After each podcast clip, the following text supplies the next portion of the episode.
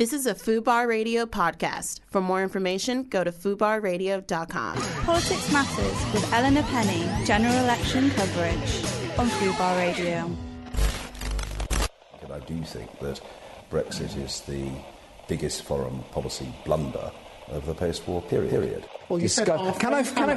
Can, can you allow me to finish? Uh, Do you mind? Yeah, but I asked you a question and you're No. ignoring it. No, I'm not ignoring the question. If you'd give me a minute, I'll answer it. Come under a lot of pressure then to support Jeremy Corbyn as Prime Minister because he will be promising a so-called people's Let me vote, be incredibly clear about this. Jeremy Corbyn and Boris Johnson, I do not believe are fit to be Prime Minister. Body language throughout this evening has been so contemptuous of this House and of the people. And for the benefit of Hansard, the leader of the House has been spread across around three seats, lying out. If you ask me why am I relatable, I don't. You know, how, how am I relatable? I've not the faintest I've not idea. the faintest I've not idea. the faintest idea. It seems to me a te- a, the most difficult psychological question that anybody's ever asked me. Hello, hello, hi, and welcome to Politics Matters on Fubar Radio, your one-stop shop for election schlock, uh, where we sort through the fact from the fake news and where we pinch our noses and dive off the deep end into the treacherous waters of general election 2019. I'm your host, Eleanor Penny. Uh, you can tweet along and send me happy tales of the outside world beyond the studio uh, on Eleanor K. Penny on Twitter, or you can get us on at Fubar Radio on all good social media platforms and some terrible ones to boot. Uh, you can also email us your thoughts, uh, politicsmatters at fubarradio.co.com, uh, not .co.uk. I'm getting carried away with the nationalist sent- sentiment that's gripping the nation. So, joining me to rifle through the headlines first is Ben Smoke, writer and editor at Huck Magazine. And then I'll be chatting through uh, race and migration and how that's impacting the election with David Wearing, a lecturer in international relations at Royal Holloway University. And then I'll be asking Becca Hudson from the Fuck Boris campaign and young conservative Elena Bunbury if the kids are actually all right after all. And if we'll see another electoral youthquake like we did back in the um, golden days of 2017. But first up, um, hello Ben. Hiya. How are you? How are you? I'm great. I'm great. I'm kind of um, I'm feeling incredibly energized because I've totally like feel like I've lost my grip on the fourth dimension. So I'm rejecting reality before it rejects me, and I feel like incredibly overconfident. Uh, not about um, a Labour victory. Not sure if the polls actually bear that out. What do you think? I mean, it's been a time, hasn't it? We've all had a bit of one. I think, in terms of polls, look, but it's important to remember, and as I do with all men in my life, trust none of them. Trust absolutely none. of. Trust no man. because you know, we saw in 2017 this huge awakening. and You, you mentioned it earlier in terms of the, the youth quake. This huge awakening of, of people who were energised by not only Jeremy Corbyn but by the Labour Party manifesto and by the radical sea change that it represented from the Labour Party politics of the past and the general consensus around austerity and things like that. Um, and none of the polls have caught up. None of the polls caught up in 2017. There was still there was a, an article in the Independent the day before the general election in 2017 that said Theresa May is on course to win a Thatcher-esque landslide. Did it happen? No. She How cried. did that work out for you, Theresa May? No, well, someone vomited. That's what happened. Someone vomited in the Tory party she office. cried. She did cry. I've only just remembered that she cried. I know, and Amber is, Rudd- it, is it bad to, to not feel sorry for her? what a day that Mm, was. And what- Amber Rudd cried on TV as well. It was just, it was a real time. And so I think the the reality is is that the polls just haven't caught up. They haven't. Um, you know, I think it was Kantar, um, which had a poll that came out last night that put Labour like 11, 12 points behind. I mean, I've just got to the point where I've just stopped looking at them, to be honest. Yeah. But Kantar released their weightings earlier in the election, and it said that 95% of 65 plus uh, voters were going to vote. It's the, it's the 12th of December. It's cold. Like the idea that the idea that 95% of that group, when only 85% of them voted in June 2017, when it's actually quite warm, Yeah. that 95% of them are going to turn up and go to the election. And, and, you know, granted, there's postal votes and things like that, but I, it's just nonsense. And I think that we need to really take these with like a pinch of salt. And they are a campaigning tool. And when, when there are good ones, we were talking about it earlier, when there are good ones come through, we feel energised. We're there, we're ready, we're going to do this. Corbyn by Christmas, yeah. When there's a bad one, it's like, oh no, 5, 20, 100 more years of Tory doom. Actually, no, it's all to play for. Uh, We can I- still make Boris cry. absolutely Boris Absolutely. Tears for Christmas. A hundred The sweetest eggnog that there ever was. No, I think like that, making the mistake of using it as a kind of predictive extrapolatory tool has like been quite um, effective in dampening the spirits of exactly the people who shouldn't be listening to them and should be like out there campaigning. Um, shameless plug, like if you do want to get involved in uh, making Boris cry, go to mycampaignmap.com to find out nearest marginals and how you can get uh, involved like that. Um, so this week has I, I can't believe how much news has has has been going on this week. But like, what are the what are the stories for you that have kind of been missed from the headlines? So I think one of the one of the big things um, is you know we had this Tory Party manifesto that came out to the, the, the bluster of Boris Johnson, Yeah. and you know bit by bit the, his main key pledges were picked apart. Are there going to be forty new hospitals? I say forty thousand then. Are there going to be forty new hospitals? No, there are going to be six. Are there going to be fifty thousand new nurses? No, like nineteen thousand of them are already nurses. You know, are there, is there going to be twenty billion pounds for potholes? Probably, yeah, but there's no money for Grenfell. Yeah. Like, all of these things over and over. These have been played out, and then we've had the, the NHS kind of papers, if you will, and so our election has been very much focused. Pulling up the receipts like for your bad boyfriend. time. That was so good. It was Jeremy Corbyn's account. it, it was it was Rebekah Vardy. um, but like behind the behind the headlines, I think if you take a deep dive into the Tory Party manifesto, you see something really sinister lying there. And I wrote about quite a few of them last week about the kind of the attack on rights. Um, you know, I'm uh, I've been an activist. I've been involved in quite a few like high-profile actions, and you know, felt the heavy arm of the law weighing down upon my head. um, but like, you know, that's the language that Boris Johnson is using in terms of in the Conservative Party around in terms of like um, human rights and our uh, ability to be able to kind of like exercise these and the attacks that they're going to put on is, is terrifying. But beyond that, um, I'm uh, you know part Romani. I didn't grow up in a community, but it's like very important to me and important to my heritage. And there's a passage in it that I think a lot of people have missed. In that, what they're going to do is they're going to bring. Firstly, they're going to criminalise trespass. So if you're not aware, trespass is not technically a criminal act currently. It's a civil act. So if you trespass on someone's land, they can sue you for it. It's only when it's aggravated trespass, which means that there's an aggravating factor. So you're getting in the way of, of business being done, or you're, I don't know, uh, like. Well, it's, it's, it's the law that's often used to prosecute um, activists, as as Ben as Ben famously knows. For uh, people who don't know, Ben was involved in the uh, uh, now known as Stansted 15 action, grounding a plane that was uh, about to sort of take uh, illegally deport people who uh, who hadn't gone through like. Uh, well, not just illegally, but also immorally uh, deport migrants back to situations in which they face, you know, danger and death. And uh, one of the charges was, I believe, aggravated trespass. It did. It was at the start, and then they decided, nah, that's not He's good a enough. terror- Let's nah, go he's a terrorism. terrorist, yeah. Let's go full terrorism. Jesus Christ! um, like, you can't like. It's just, it's just beyond I know. belief. But yes, anyway. Um, so yeah, so um, oh, I lost my thought with full terrorism. So yes, um, so in terms of so what they're doing is they are criminalising trespass, and the reason that they're doing this is because they want to make it illegal for anybody, any traveller, uh, uh, to park up and stay somewhere that's not allotted traveller land.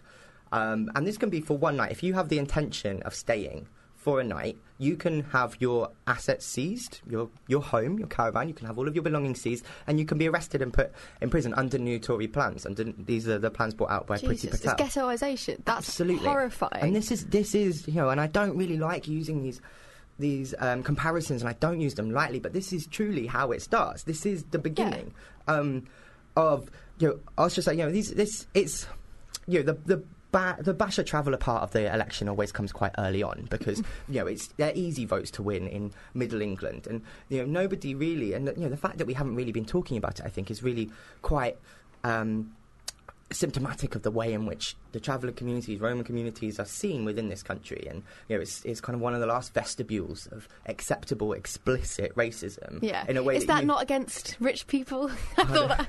What? Sorry, like um, every every like couple of months, I see an article being like, "The last acceptable prejudice is against posh people." I'm like, hmm, people are being literally ghettoized, but okay, But okay, are Jolyon, yeah, they run out of avocados at Waitrose. yeah, exactly. Um, and I think that that's you know that's one of the things that really scares me about this election is because we've kind of we've got into this position where you've you've got it's almost a circus. You know, Boris Johnson was um, invited weeks and weeks and weeks ago um, to talk about the climate in what was the first climate debate in this country, and decided not to go. So, uh, so Cli- Channel Four put uh, iconically an ice sculpture in his place, and Boris instead of like giving any reason as to why why he was or where he what he was doing, Yeah. he sent not He only his like his, his little dad. he sent his little blinky mate Gove, and along with him to back him up, he sent his dad. And it's just these kind of things, and yeah, and then obviously the next day we all know uh, Stanley Johnson went on to uh, main like prime time television and questioned the intellect of the entire British people um, by questioning whether or not they could possibly know uh, about Pinocchio. It's just it's the, the the straws that they clutch at in order to like justify this like what they assume is a meritocracy but was always an actual fact like you know your your granddad's granddad's granddad a million times removed like slaughtered the right person in the middle ages and therefore you like are set up for life that kind of thing it's it's bizarre and the, th- the thing that kind of terrifies me most about that whole episode is not just that like Boris Johnson didn't turn up. Like, we we kind of know that he is terrible on climate change. He's literally denied the existence of climate change before. But the fact that he would go so far as to try and punish um, Channel Four and rem- threaten to remove their license for calling him out and not kind of doffing their cap as much as some parts of the BBC to the frustration of like many journalists within the BBC as a matter of fact. And that's true authoritarianism because like that is not just that's not something that's accidentally going to have a chilling impact on freedom of speech. It's designed to have a chilling impact on freedom of speech. And the fact that anyone would think about putting someone who is so flagrantly irresponsible with like the fundaments of any kind of fu- functioning democracy is just like I I'm just I'm baffled. I'm baffled. It's like it's like the, I'm I'm you know, I, I'm having to encounter like an alien species or like some kind of rogue zoo- zoological curiosity. Like, I know it has like a lot of cultural cachet about like, yes, we need to renew the state, and like people like the idea of like this Trumpian, Churchillian strong leader, and he's very much playing to that gallery. But it's just, it just comes across as so desperate to me, like so I think- pathetic. I think, the thing is as well is that we, you know, we've seen that this is the culmination of years of this these kind of politics, and we saw it in the Leave vote. I think it was uh, it was ITV they threatened to um, review their license over a similar election thing, the Leave campaign, when they when the uh, referendum was done in 2016, um, and this kind of bluster, this sort of just flagrant telling of lies, and in, in any other time. And I can't. I was talking to a friend the other day, and it's um, it's both of our like first times properly covering this, isn't it? Um, as journalists, and we were like, is it always this mad? And actually, I think we came to the conclusion no, because we've both been involved in elections previously, and um, you know whether it's in working or canvassing or whatever. And actually, this feels different. This does genuinely feel scary and vicious and nasty. And I think that you know to take it back to that the Tory Party manifesto and. Um, it really is sort of like woven into the fabric of jo- Johnson keeps talk, calling them one nation conservatives, but they're not. They're absolutely not. Yeah. They are a new beast, a new terrifying beast of conservatives that are just trouncing over every single part of our very fragile democracy and the very flimsy rights that we actually have and fought for for hundreds of years to be able to enjoy. And it's kind of it's kind of scary to see. I mean, you you, put, you picked up on it just a second ago. You know, how many people are just lapping it up? I mean, Laura Kuenssberg, who's the BBC's political editor, and I really don't like the the general sort of bashing of particularly Laura Kuenssberg, but any journalist in the mainstream. It's a hard job to do. Uh, any any foot that you put in a Yeah. tiny little place, you're kind of out and you, you know you can be criticised. Um, but you know, she in on the day it was Wednesday last week on the day that Jeremy Corbyn came out and said we've got the receipts, we have them here. Bush backed them, bashed them down on this platform. Did his little thing, got them handed out by NHS staff, which was just beautiful. Yeah, like actual doctors being Phenomenal. like, "I told you, we've been telling you Absolutely. for ten years." Just what a flex! Yeah, what a flex! huge, huge Um, mood. But him, then Laura Kuenssberg reporting on it said, "Well, I mean, we don't know whether the government are actually going to do it or not. How is that analysis? Sorry, how is that not just simply picking up a Tory attack line and like using it as like a, a shield? And you know, you then had Emily Maitlis." Comparing the Labour Party announcement to, that said they were going to plant two billion trees, I think you tweeted about how yeah, I like crunched the numbers. it takes like six hundred people. Yeah, like for, for a hmm. year. That's like Fine, That's chill. fine. It's just trees, man. They're Yeah. quite small. Like they're not. Yeah. No one's planting great oaks. Yeah, I, c- I can't remember what, what country it is, but they, they planted like 350 million. It's Ethiopia. It's Ethiopia. There we Yeah. go. Planted 350 million trees in one day. Yeah, like- that's it. This isn't like in back in the annals of history. This is like two months ago. This Yeah. is yeah. And so she's then going like, oh well, you know, this will be remembered as the election of numbers uh, and lies because Labour have said they're going to plant two billion trees and the Tories have said they're going to have fifty thousand nurses. And it's like the false equivalence of those two Mm. figures, which and it's very easy to unpick that. Very easy to unpick where the two, where the um, fifty thousand nurses are coming from and how one would go about planting two billion trees. You're like, do a little bit of journalistic research. Yeah. Like have a bit of rigor. It's not research. I like. I'm a very lazy researcher. I just literally picked up a calculator and I was like, oh. Well, it's fine then, isn't it? It's like very disappointing. um, which is, yeah, it's such a massive uh, anticlimax. And I think that the um, slippage was so quick from like, oh, of course the Conservatives aren't going to sell off the NHS, like they would never do it. It would be so unpopular to flog off and privatise something that's such a key part of, uh, of you know, uh, the fundament of our society and it's straight to like, oh, you know, we know that, but they, you know, would they? And it's like they're already doing it. They've sold off the oil, gas, airways, uh, electric, BT, uh, Post. the the post. Like, there's there's like. th- Every social, every like aspect of social wealth, they've they've flogged off. They've already started to flog off the NHS. The the amount of energy that it takes to maintain that kind of like, well, I guess we'll wait and wait and see. I'm all for hope. I'm like so pro um, optimism of the will, pessimism of the intellect. But like, come on. It's just and it's just blindingly. I, I yeah, I kind of I've got to a point now where I'm just my head is in my hands with it because it just feels like every which way you turn. I mean, John Rentoul, who is. Um, the Independent's political editor yesterday was saying, "Well, no, this uh, this rail fare, uh, like they're taking the fares down by thirty three percent. Well, that's just subsidies for rich people because it's only rich people that use the train. Uh, right, hold on a second. Let's just take it back, shall we? John. Yeah, fair enough. Fair play. Yeah. You've got it right. Rich people do predominantly use the trains. Do you think potentially it might be because they're quite expensive, mate? do you think maybe if you took the prices down, people like me wouldn't have to sit on like an 11 hour coach to go and see my mum at Christmas? I could get a five hour train instead. Hype. Yes, we would, right? Like, obviously, obviously, and it just doesn't take two seconds to think that through. And people are just using this as analysis, and it's not. It's just bashing. I mean, when when broadband communism happened. Um, there were, there were Yes. pundits galore being like, well, this is just a popular policy. Yes, that is the point. Is the- you've got it. Congratulations. that is how, like, politics. A- People like politics. Something must be wrong here. It, like- it really speaks to the depth of, um, to, to the depth of political disengagement that, that a lot of people, I think, often rightly feel from the systems. You know, assuming that like politics is not designed to work for ordinary people. I'm like, yeah, that is absolutely right. So when I talk to people on the doorstep, one of the biggest barriers that I kind of you have to broach is the fact that like, yeah, no, the policies all sound good and like and, and, and popular and people are behind them but and it's not even a sense of like whether or not this is possible. It's like even if it is possible how the hell can we trust politicians to do that? And those kinds of a false equivalencies and b a, a, a total lack of like being honest about the you know, possible limits of governments is you know, it's just a condemnation of it that people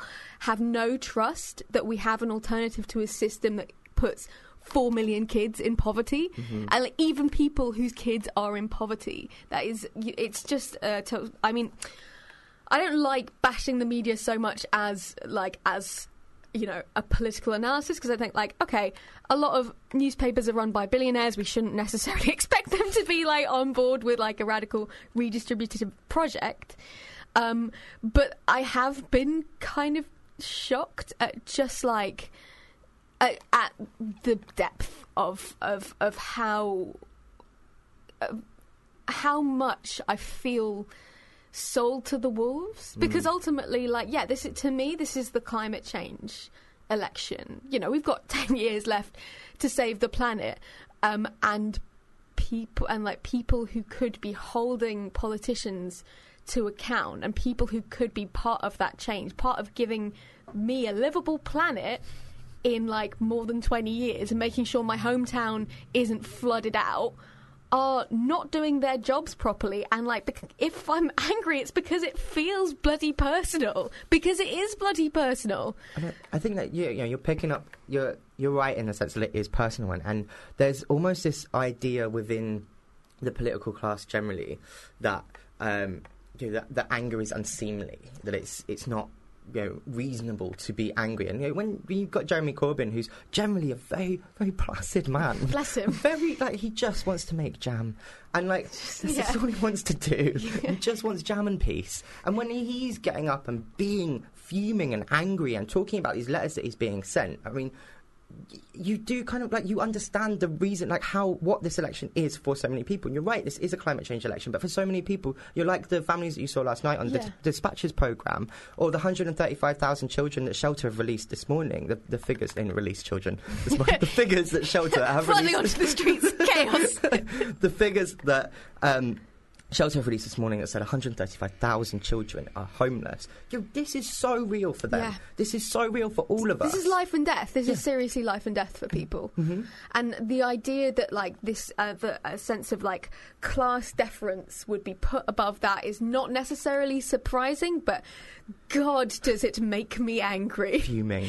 Uh, we're going to have to uh, wrap it up there. Thank you so much to Ben for coming in to chat with me. Thanks for Hope we having have you back soon. And talking of outrage and frustration, we're just going to play you a clip from the fantastic um, Gogglebox episode when, on uh, NHS privatisation. What we know of what Mr. Johnson has done is a series of secret meetings with the United States in which they were proposing Mm, I reckon there's a little bit of truth in that because Boris looked down as if he'd been nabbed. Yeah. to open up our NHS markets, as they call them, to American companies. Oh, Is that right? oh, He's bringing up the NHS because that is a massive thing that will make people not want to vote Tory. Freedom of Information Act request was made ah, Freedom of Information Act. in order to find out what happened at these meetings. That's what happened at these meetings.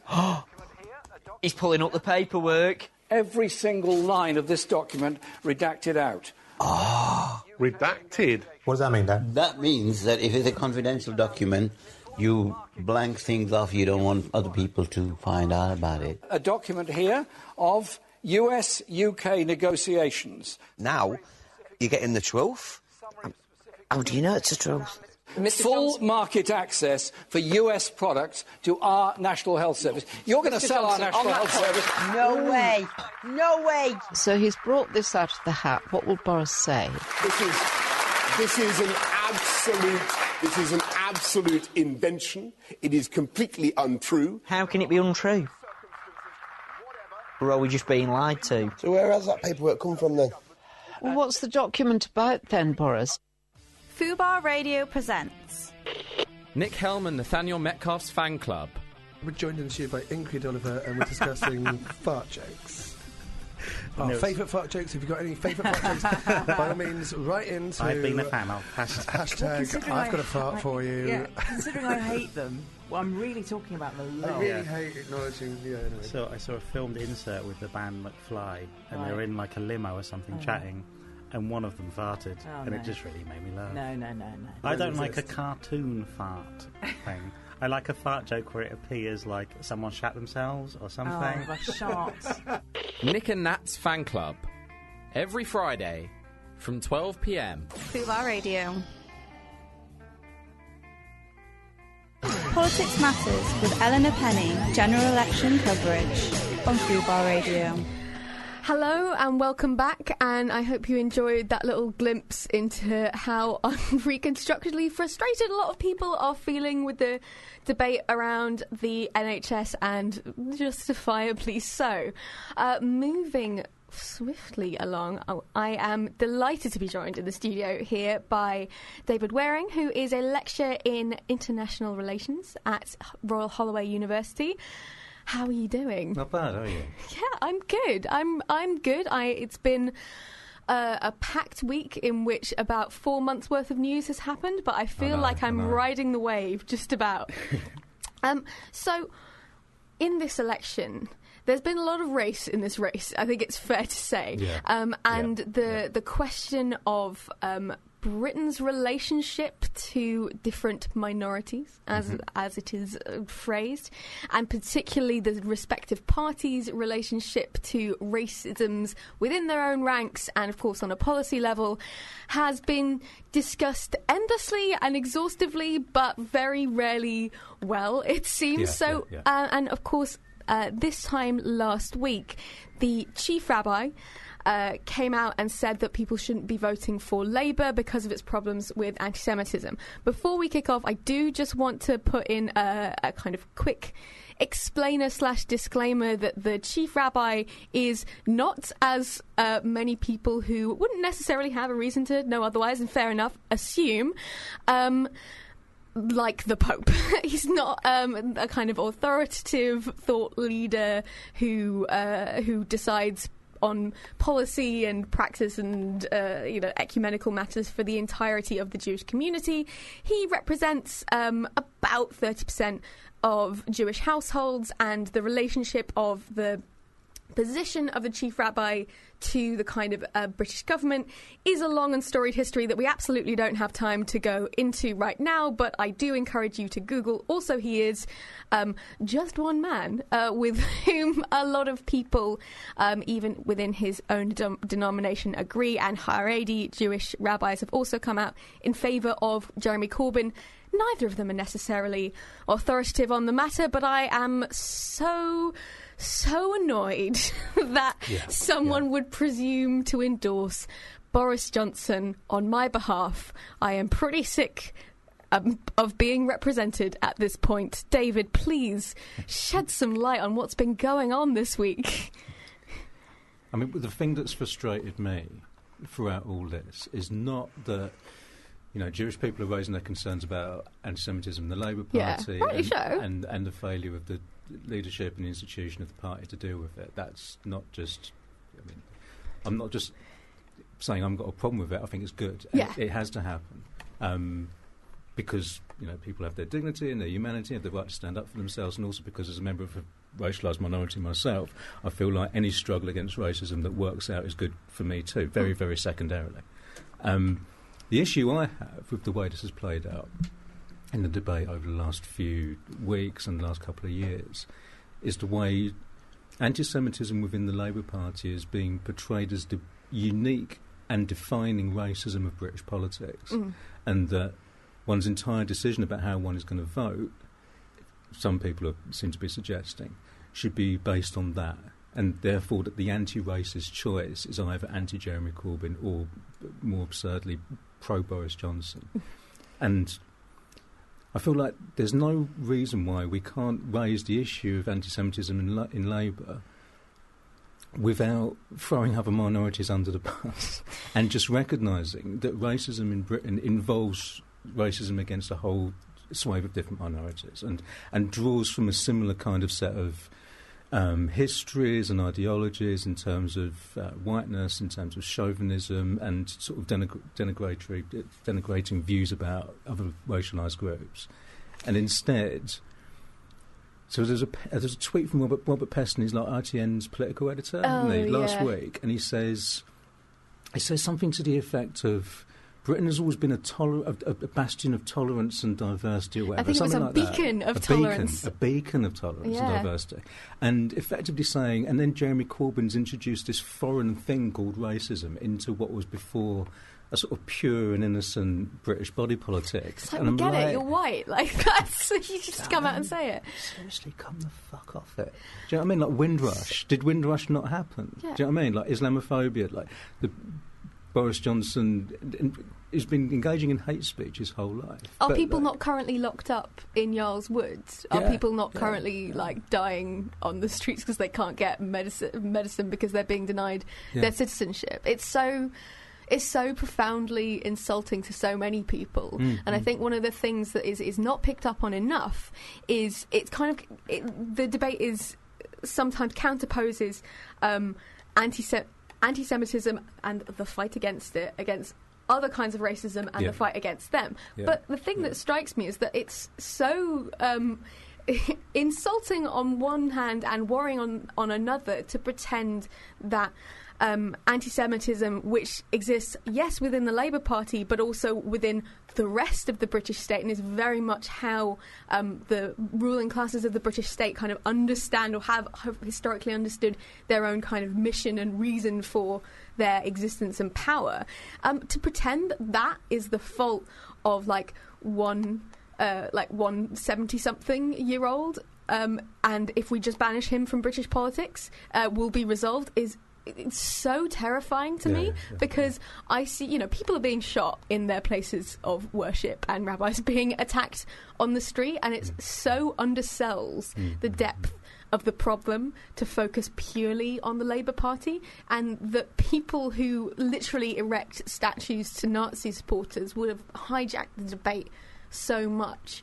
Genuinely scares me Mm. for you know for myself for my family for friends of all different minorities, for anyone who's going to suffer the sharp end of, of that discourse, which ultimately only empowers the far right, because that essentially paints us the same picture of Britishness that the far right are trying to defend. Yeah, this kind of yeah. like Yeah. prelapsarian perfectness that is only sullied when the left come to power. Yeah, I mean, let's like let's get into that because this is really important.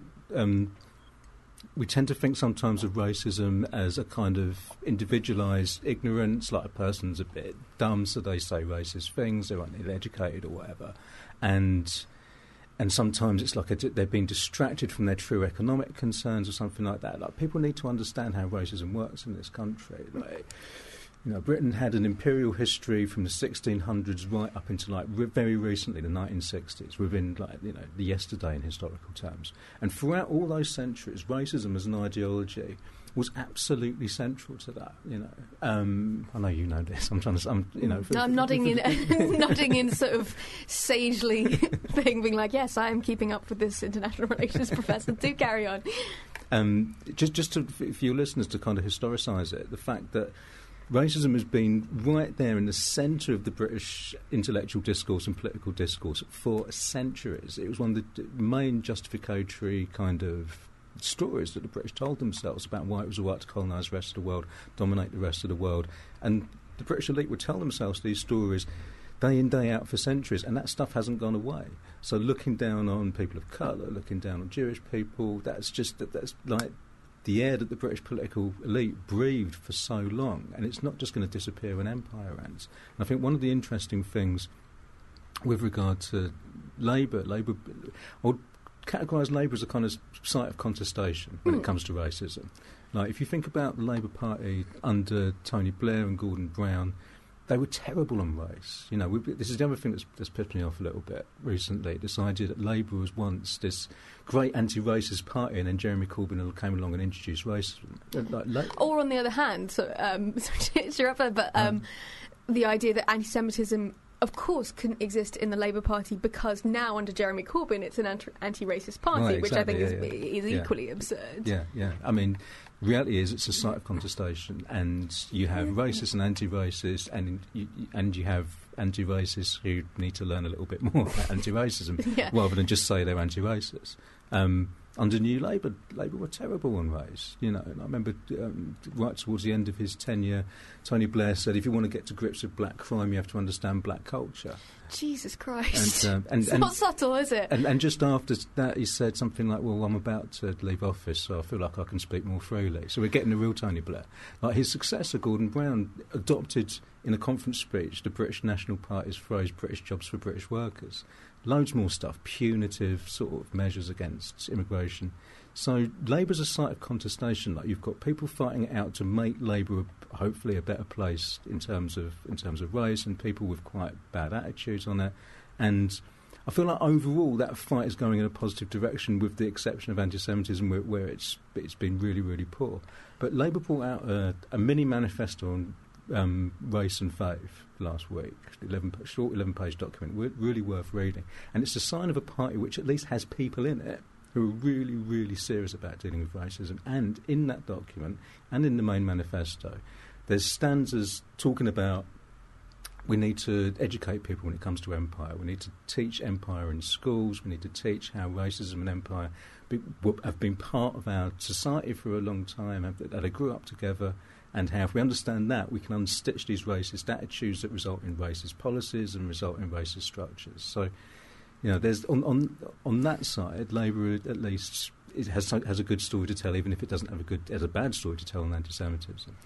So, what do you think that we need to kind of inject into this debate because it it has become so degraded. Like Mm, mm, I mm, mm. saw a clip the other day of uh, Matt Hancock at a hustings. Yeah. Um, who was being called out and like kind of mocked by the audience for reaching for the, these numbers that have been regularly debunked on the NHS, fifty thousand nurses, that kind of thing. Yeah, Um, and then wh- he he knows that that's going down badly, Mm. and so he reaches for the issue of anti-Semitism, which Mm. you know, for the record, he's never really concerned himself with before. No. Um, uh, he reaches for the issue of anti-Semitism to try and kind of like bolster some support. I kind of pretty much using Jewish life like a human shield in a way that is is deeply shallow and deeply cynical, and I, I, I think is is disgusting, quite frankly. But then, what is also incredibly depressing and dispiriting, the audience mocks him for that even more, and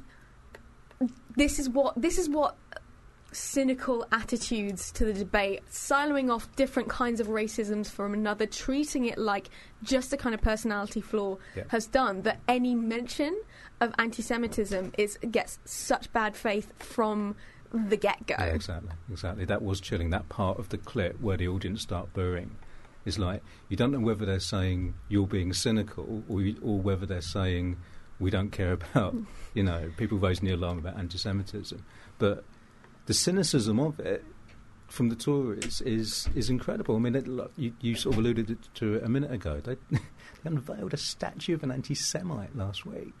Like you It's had a perfectly good non-Nazi who was actually the first woman yeah, yeah, elected. Yeah, yeah, yeah, yeah. They made that. She was the first. They were erecting a statue of the first um, woman MP, but it was just the second woman MP and an anti-Semite.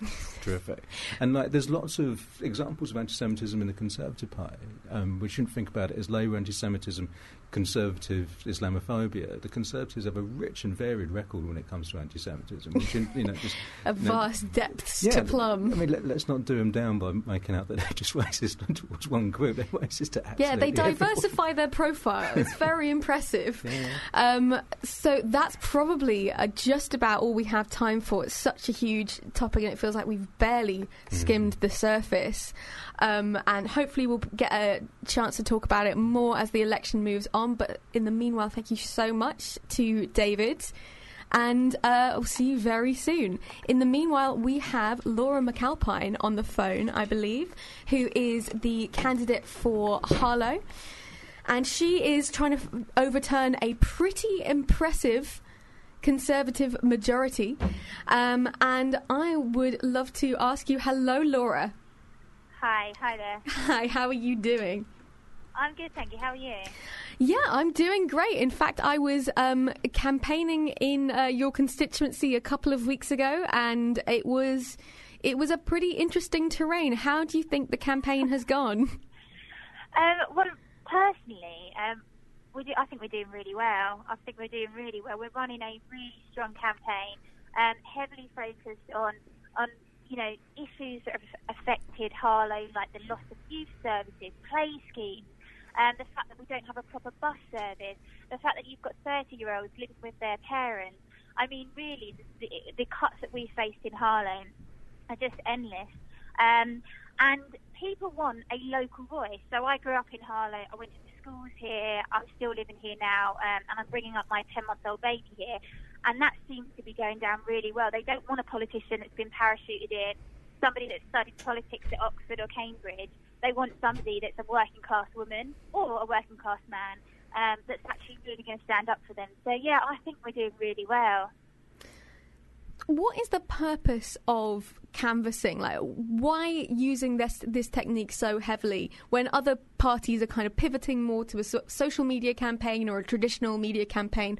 What does it do that changes the conversation when you knock on someone's door and when you have that face to face chat? It's just it's, it's difference between personally. I, I'm I'm I'm not the best person on the, on the telephone. I prefer to speak to someone face to face. I just get a, a, a good feel from someone when you meet them, and um, and I've met so many people that are undecided or voting Tory, and actually once I've spoken to them, I've said, look, what's what's really affecting you, and has your life improved in the last nine years? And just by having that connection, rather than it just being about social media or something they're reading or something they've watched on the television, that one to one with somebody, you just can't beat it. You really can't. We've been talking today a little bit about the issues of trust and, and the degradation of trust, if you like, in, in the political system and the difficulties, I guess, of, of, of broaching that, even if you have the best manifesto in the world. Have you encountered that? Yeah, definitely. But again, um, I say, look, look at look at what the La- look at what previous Labour governments have achieved, um, as opposed to Tory Tory governments. Look at what we did after the Second World War when we were bankrupt and we built all of those council homes for regular people, um, and we created the NHS. And so there is a real difference between the political parties. So we're not all the same.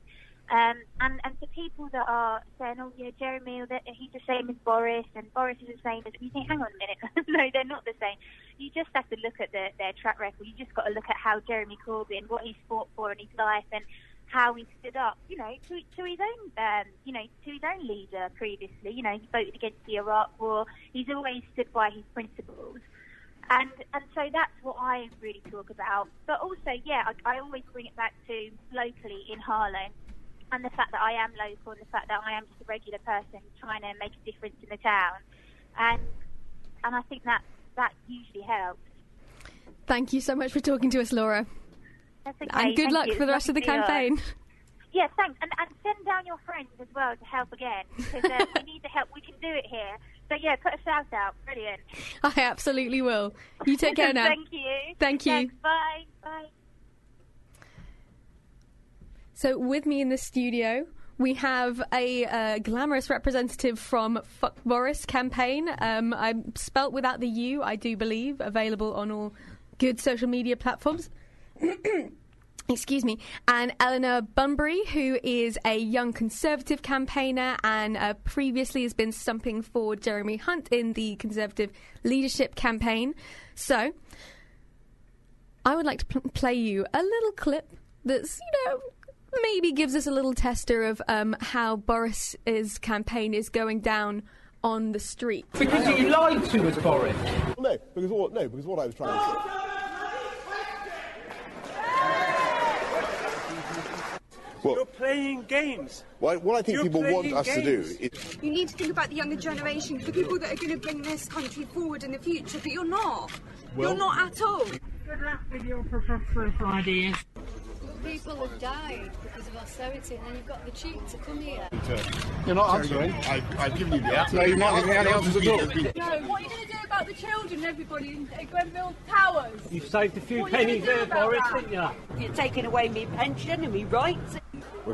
Well, you get the picture. It's not. It's it's a bit yikes on on the street. Even though um, you know the Conservatives aren't doing as badly in the polls as that kind of reaction would maybe indicate, and there does seem to be a gulf in between uh, the Conservative street campaign and um, and its polling data, which is kind of the reverse, weirdly, of um, how the Labour Party are doing. And so, famously, um, we have the question of uh, the youthquake in 2017 and the extent to which these kind of opposing tactics can deliver or a similar kind of electoral shock. Now, uh, Rosa, I um, would love you to talk about uh, what you're trying to do with the Fuck Boris campaign because I believe it's it's specifically targeting the kind of young voters who feel very uh, very uh, dispossessed from the political system and really angry at uh, this particular government. Absolutely. So, um, Fuck Boris was set up really between a group of friends who were just completely uh, shocked and depressed at the idea that Boris Johnson could become our Prime Minister. And we actually didn't start off as a voter registration or, or electoral focused campaign whatsoever. We began as a street party the day that he became Prime Minister. Um, and we held a kind of joyful street carnival um, in central London. Eventually, ended up in Downing Street, blocked Grant Shapps from going in and getting his new job from Boris in Downing Street, which was enjoyable.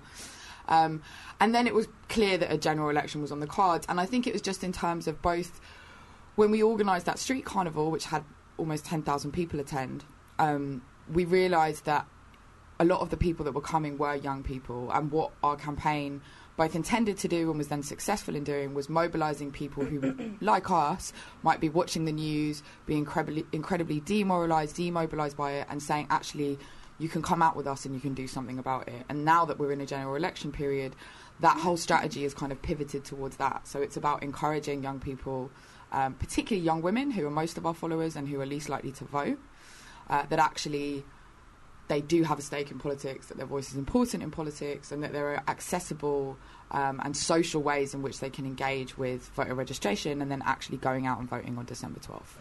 So, Eleanor, as a, a, conservative supporter, how do you how do you react to the very well documented at this point phenomenon that the majority of uh, young people, people under not just under twenty five but kind of under thirty five as well at this stage, um, feel uh, very alienated from what they think the Conservative Party stand for?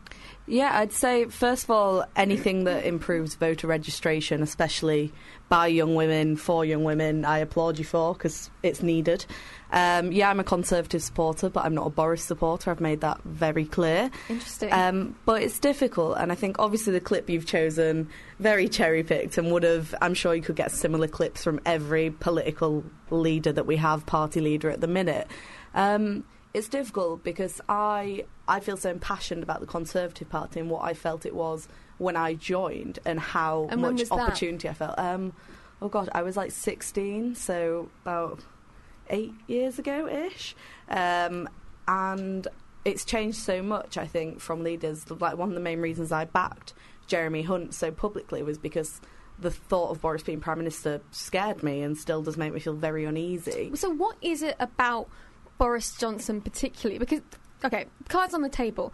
I I have there's no love lost between me and Boris Johnson, but I think the media narratives that exceptionalise him as as this kind of uniquely bad, um, uniquely bad political figure kind of underplay the fact that he's just you know he's just complicit in uh, ten years of conservative austerity, which has you know killed 120, 30,000 people, and I think you know ultimately that's the platform on which he should be assessed. So why not? Bo- why Hunt and not Boris? I think the main thing for me was that Boris's policies do align with me on the sort of economic liberal side of things, but I, I, it was a question of morality for me. It was just something that I couldn't do because just seeing comments he's made as someone who is LGBT plus and volunteers with LGBT plus conservatives, him calling people bum boys, him referring to burkas, people who wear burkas as letterboxes, it's just ridiculous. It's sort of like we were saying earlier. It's like the thick of it. The fact that we've got to a point where someone who, in a poll, people said wouldn't e- they wouldn't even trust with their daughter, is being trusted with the country. Um, but I, I, still back conservative policy. I was a young carer um, for my father, and I personally, as much as you'll roll your eyes at it, feel that the Conservatives did really help me and my father. And then I worked as a support worker, and I saw that Conservative policies were helping that. And from an economic opportunity point of view, I back that. But it, it it leaves a bad taste in my mouth when we have people like him. When I know we have so many fantastic, caring Conservative MPs who and candidates who could have been in that position of power, it hurts me to know that we've got someone like Boris who is just pushing back our image and just undoing work that we've done to overcome that.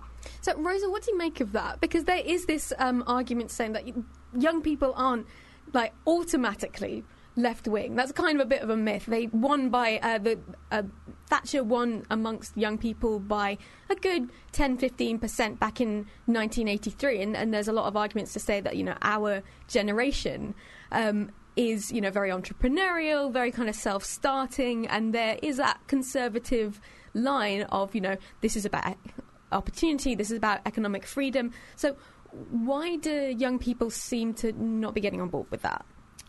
So I think, well, full, if we're putting cards on the table, I should say that our full name is "Fuck the Government" and "Fuck Boris." So we're not, we're not, we're not a single issue or single Fuck man. Boris to friends, yeah. exactly. It's our nickname. Um, but so we under, like we understood these things as a structural problem, and I think you can understand the sort of um, the youth support for parties like Labour, for example, in a similar way in terms of. Um, now the kind of difference between older voters and younger voters is kind of like a proxy for class. I mean, people of the generation that I'm in have suffered.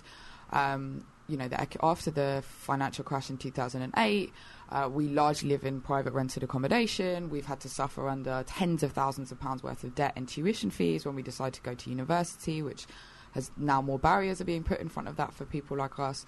So I think that a lot of the, it's not this sort of cultural. Um, youth progressive quality that is just inherently going to be there but it's actually that young people and also what's considered young now now goes up to kind of 35 40 Mm, years yeah, old. it's growing. because people are in the, that is the the economic situation in which they're in. They're in huge amounts of debt they're in private rented and very insecure accommodation they're in very insecure work they have suppressed wages. These are things which are affecting huge portions of the population and largely young people and we see that older people particularly uh, boomers have been able to um, benefit from more economic security than those who are young. So I think really it's a question about the conditions of young people's lives um, and less about the sort of um, cultural ideals which young people have kind of plucked out of thin air. So when we're talking about um, mobilising those kinds of uh, those kinds of attitudes to the government, whether or not you see a stake for yourself in the current system as it is, um, a lot of people are kind of out there on the doorstep, canvassing, campaigning, that kind of thing. What's um, what's that been like for young conservatives? Because from a, from a kind of outsider perspective, it seems like there has been less of a kind of ground game amongst like younger conservative voters. Is that accurate? I disagree completely. I Mm. think when we're out on the doorstep, it is when I turn up, it is normally young conservatives who are there on the doorstep. Um, and if you look at, uh, for example, Andrea Leadsom's been doing an online campaign where she every, I think it's every day or every other day, has been sharing videos of young conservatives saying why they're young conservative and why they want to go out and help. But I'll be honest, there's so many. It is still a culture of shy young conservatives just because of the abuse that we get. Like every single day, I'm tweeting something. I'm told to kill myself. Told I'm going to be raped. Told what I'm the scum of the earth. I need to go die.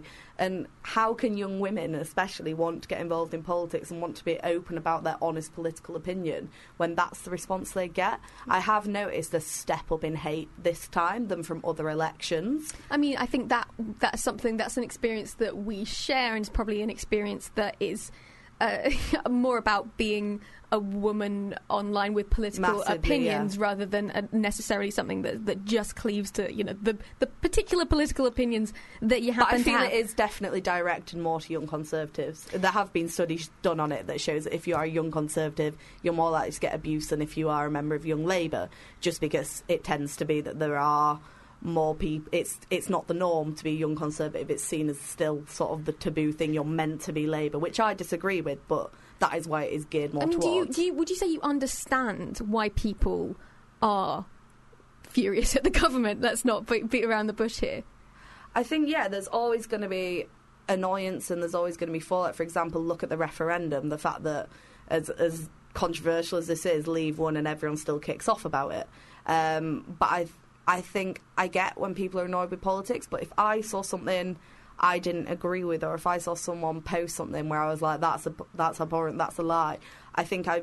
I'd see it and I'd think it, but I would never go out of my way to be like, "I hate you, go die." I guess I guess I'm not necessarily talking about particularly social media. I'm I'm talking about more broadly. Like, do you um, what is your assessment of of why young people are flocking to the left so much? Like, do you agree with what Rosa was saying? I don't. I don't like the idea of what everyone says, where oh they're attracted by free stuff, because I think that's just frankly insulting to young people to think that we could be bought like that. Like it, it's ridiculous. We have more intelligence than that. But I think it is because when you are younger, you are less likely to have paid tax. You are less likely to have maybe gone through job changes, to have started to have bought your own home, and that is something that I feel as disagreed with by you guys as this is that when you are a conservative that does lean into more of your principles as you get older and you start paying tax and you start seeing that all your money is disappearing and you're not having control over that, that everyone is choosing your services when I mean, you don't get I mean, a chance. my- That's why I'm in favour of I'm like paying lower tax, tax. and, and and like my money's disappearing, but you know a lot of that is going to sort of fossil fuel subsidies and uh, you know you know into the pockets of landlords who rent to people on housing benefit, for instance. So we probably disagree on that matter. But what I want to talk about is um, is the issue of climate change because this is the big generational Hmm. divide that kind of. Um, is very much uh, has class embedded within it because we know that the people who suffer first and worst from climate change are uh, people uh, are working class people, especially working class people of color, especially working class people of color in the global south. But anyone who wants to have a planet around in that is livable in about 50 years time uh, you know needs to uh, listen to the science and say that we need drastic action now so what uh, what I sound confused because I am, right? Rosa, help me out here. Why are young people voting conservative if that if their record on climate change is kind of wanting? Because the 2050 target, as far as I'm concerned, is is complete bunk.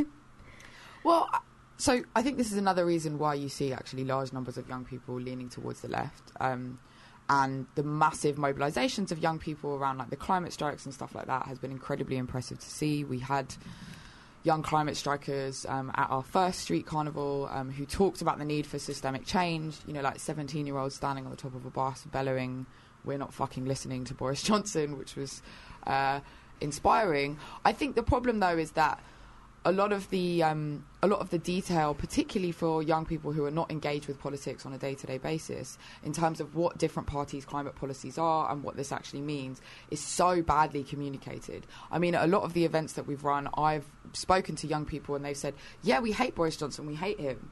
We don't like the government at all. And I'm like, cool, well, then we're doing this event and this is about voter registration. And they've gone, well, but why?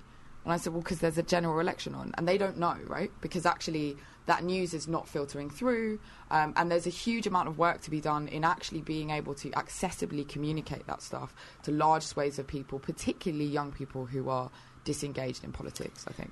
So, Elaine, um, talk talk to me about this because I mean, clearly you're not. You know, I'm not trying to pigeonhole you here. Clearly, you, you you're not the kind of young conservative voter that some people might imagine. You're not like you know silver spoon kind of you know As you straight white man my accent, kind of no. thing.